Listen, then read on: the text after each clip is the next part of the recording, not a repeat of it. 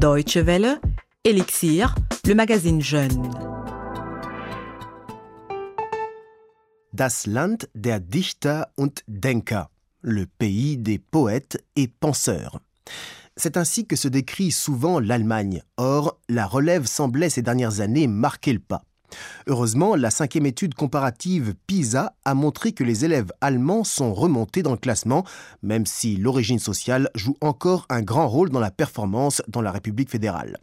Nous en parlons dans cette édition d'Elixir avant de nous pencher sur la sortie en Allemagne d'un film documentaire qui évoque les difficultés de certains enfants à travers le monde pour parcourir chaque jour le chemin qui les sépare de l'école. C'est Yann Durand au micro, bonjour et bienvenue à toutes et à tous.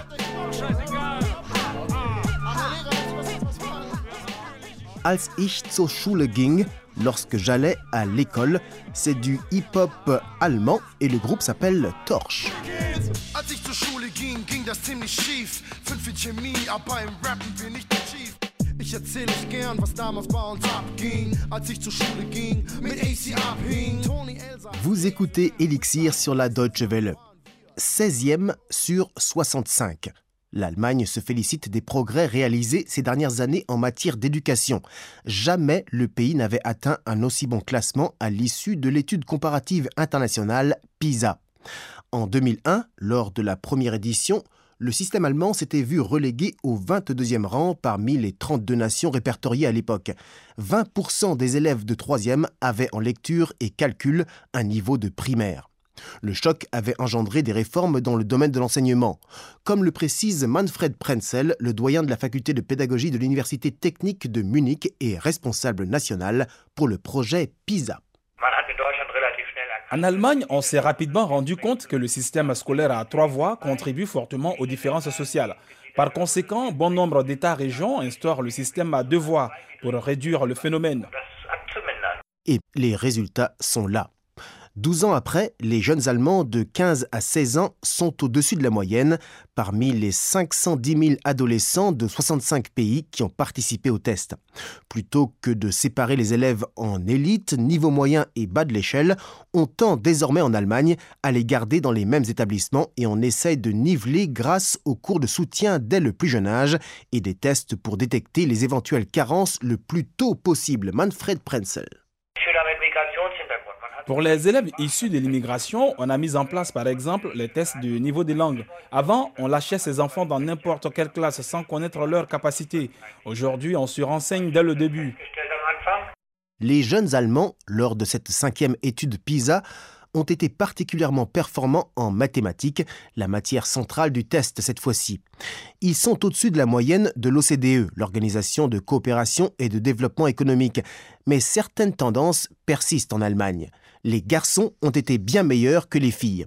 C'est probablement une question de préjugés difficile à mettre de côté dans l'esprit de tous et même dans l'esprit des filles qui sont concernées. Pourtant, d'autres pays montrent que le sexe ou l'origine sociale n'ont pas forcément une incidence. En Allemagne, on avait l'habitude de réduire d'emblée les attentes concernant les élèves venant des milieux défavorisés. Or, on sait que là où l'on parvient à motiver les enfants issus de familles peu instruites, on arrive à en tirer de hautes performances. Regardez à Shanghai, il n'y a pas d'élèves faibles en mathématiques. C'est en effet une matière que chacun peut apprendre, indépendamment de son milieu social. Et oui, comme déjà en 2009, lors de la dernière édition, ce sont les pays d'Asie du Sud-Est qui sont en tête. 7 nations et régions asiatiques sont dans le top 10 en mathématiques, la palme revenant à Shanghai devant Singapour et Hong Kong. Dans cette ville, Shanghai, les élèves sont en moyenne en avance de 3 ans par rapport à la moyenne de leurs congénères du même âge dans l'OCDE. Concernant l'Allemagne, les enfants issus de l'immigration sont en dessous de leurs camarades au niveau des performances. Le retard est en moyenne 1 an et demi. Selon Andreas Schleicher, coordinateur international des études PISA pour l'OCDE, le personnel pédagogique n'y est pas étranger. La tentation est grande pour les profs de se dire qu'on ne peut pas en demander trop à un enfant qui vit dans un contexte familial difficile.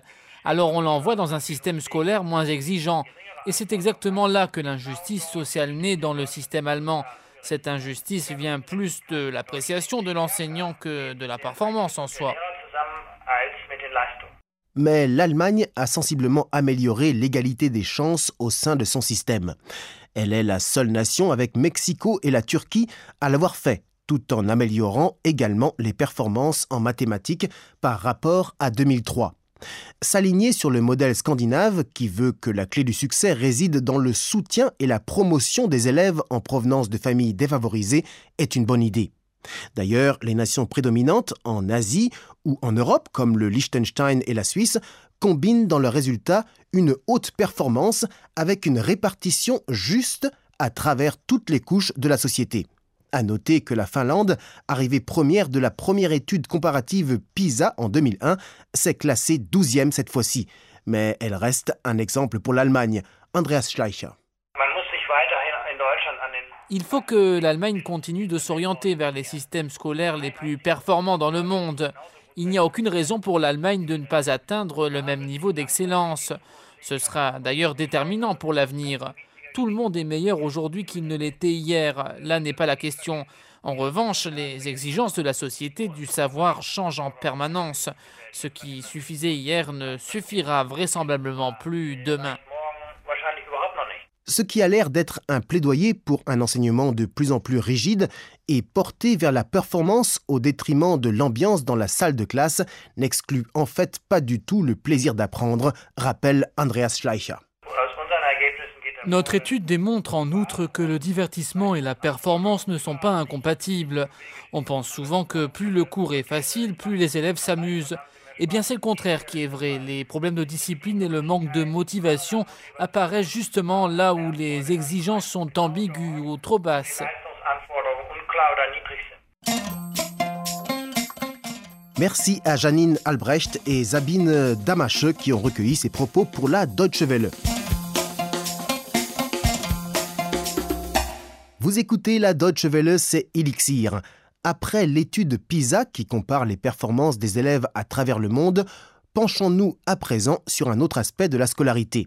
Un aspect somme toute assez banal, mais qui pour certains enfants et adolescents prend une grande importance, une immense dimension selon leur environnement. Sur le chemin de l'école, auf dem Weg zur Schule, en allemand. C'est le titre d'un film documentaire français qui montre les problèmes que rencontrent Zahira, Jackson, Samuel et Carlito sur le chemin et aussi à l'école. Pour ce faire, le réalisateur Pascal Plisson a choisi évidemment les endroits les plus reculés, donnant lieu à des histoires parfois rocambolesques. Esst schneller, ich will nicht zu spät zur Schule kommen. Ich werde mal ganz viel Geld verdienen, ganz viel. Und weißt du, was ich mir dann davon kaufen werde? 3 continents et 4 pays où les protagonistes sont confrontés par exemple à des conditions climatiques totalement différentes, à travers la glace et la neige ou bien la savane ou encore les sables du désert.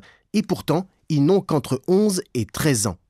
Au Kenya, Jackson marche tous les jours 15 km jusqu'à l'école, sans oublier bien sûr sa gourde d'eau.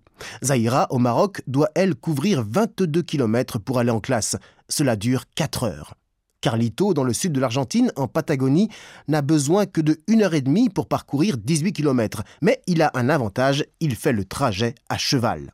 Samuel, que nous venons d'entendre dans cet extrait de la version allemande, a le chemin le plus court, 4 km. Mais le problème, c'est qu'il les fait en chaise roulante. Pas étonnant qu'il rêve donc de devenir riche pour s'acheter un camion et se rendre à New Delhi. « Quand tu as de l'argent, tu peux t'acheter tout ce que tu veux », dit-il.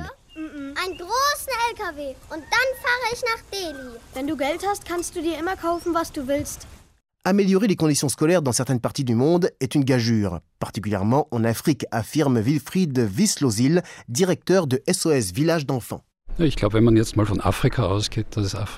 Si on considère l'Afrique, on ne peut que porter un jugement différencié suivant les régions.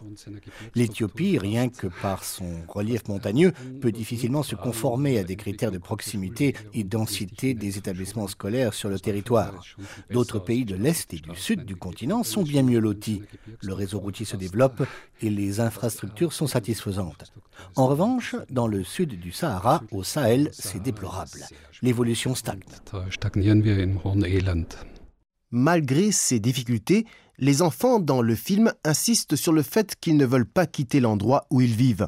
Par contre, lorsqu'ils auront fini leur scolarité et appris un métier, alors ils espèrent pouvoir eux-mêmes améliorer les conditions de vie dans leur village. En attendant, il leur faut surmonter certaines difficultés. Da drüben, da sind die Elefanten, da sind sie meisten. Vielleicht sind sie auch auf der anderen Seite, da hinten, wenn sie hier überhaupt sind. Wo? Ich sehe keinen. Jackson et Salomé au Kenya vont être obligés de changer un peu leur itinéraire. En effet, une horde d'éléphants leur barre le chemin. Wir nehmen die Abkürzung. Der Weg führt immer geradeaus. Wir müssen nur aufpassen. Und vor allem ganz leise sein. Le film documentaire, certes, mais mis en scène par moments, est destiné à ouvrir le débat sur une question. L'éducation est-elle uniquement à la charge des pays ou concerne-t-elle depuis longtemps déjà la communauté internationale ? Zandra Dvorak, chargée de l'éducation pour l'ONG Oxfam, a une opinion bien arrêtée sur le sujet.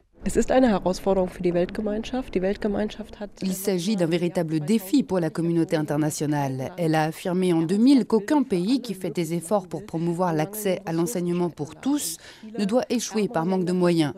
Or, beaucoup d'États en développement ont augmenté leur engagement pour créer des infrastructures, former du personnel enseignant et mettre les enfants à l'école. Malheureusement, il leur manque souvent des financements. La communauté internationale a formulé la promesse de les aider à générer des fonds. Elle est donc dans l'obligation morale d'agir et de les soutenir.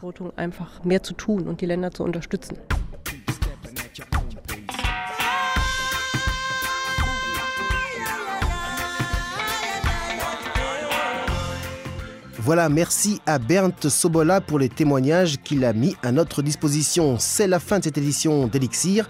Merci de l'avoir suivi. Comme d'habitude, le podcast est disponible sur dw.de/français. Bon courage à tous ceux qui ont un long chemin pour aller à l'école ou au travail pour les plus âgés. Nous nous quittons comme d'habitude en musique No Soy Mandela. Je ne suis pas Mandela, un morceau de reggae en provenance, une fois n'est pas coutume, d'Amérique latine, de Quito, en Équateur plus précisément. Et oui, là aussi, on admirait Nelson Mandela. À très bientôt sur cette antenne. Salut!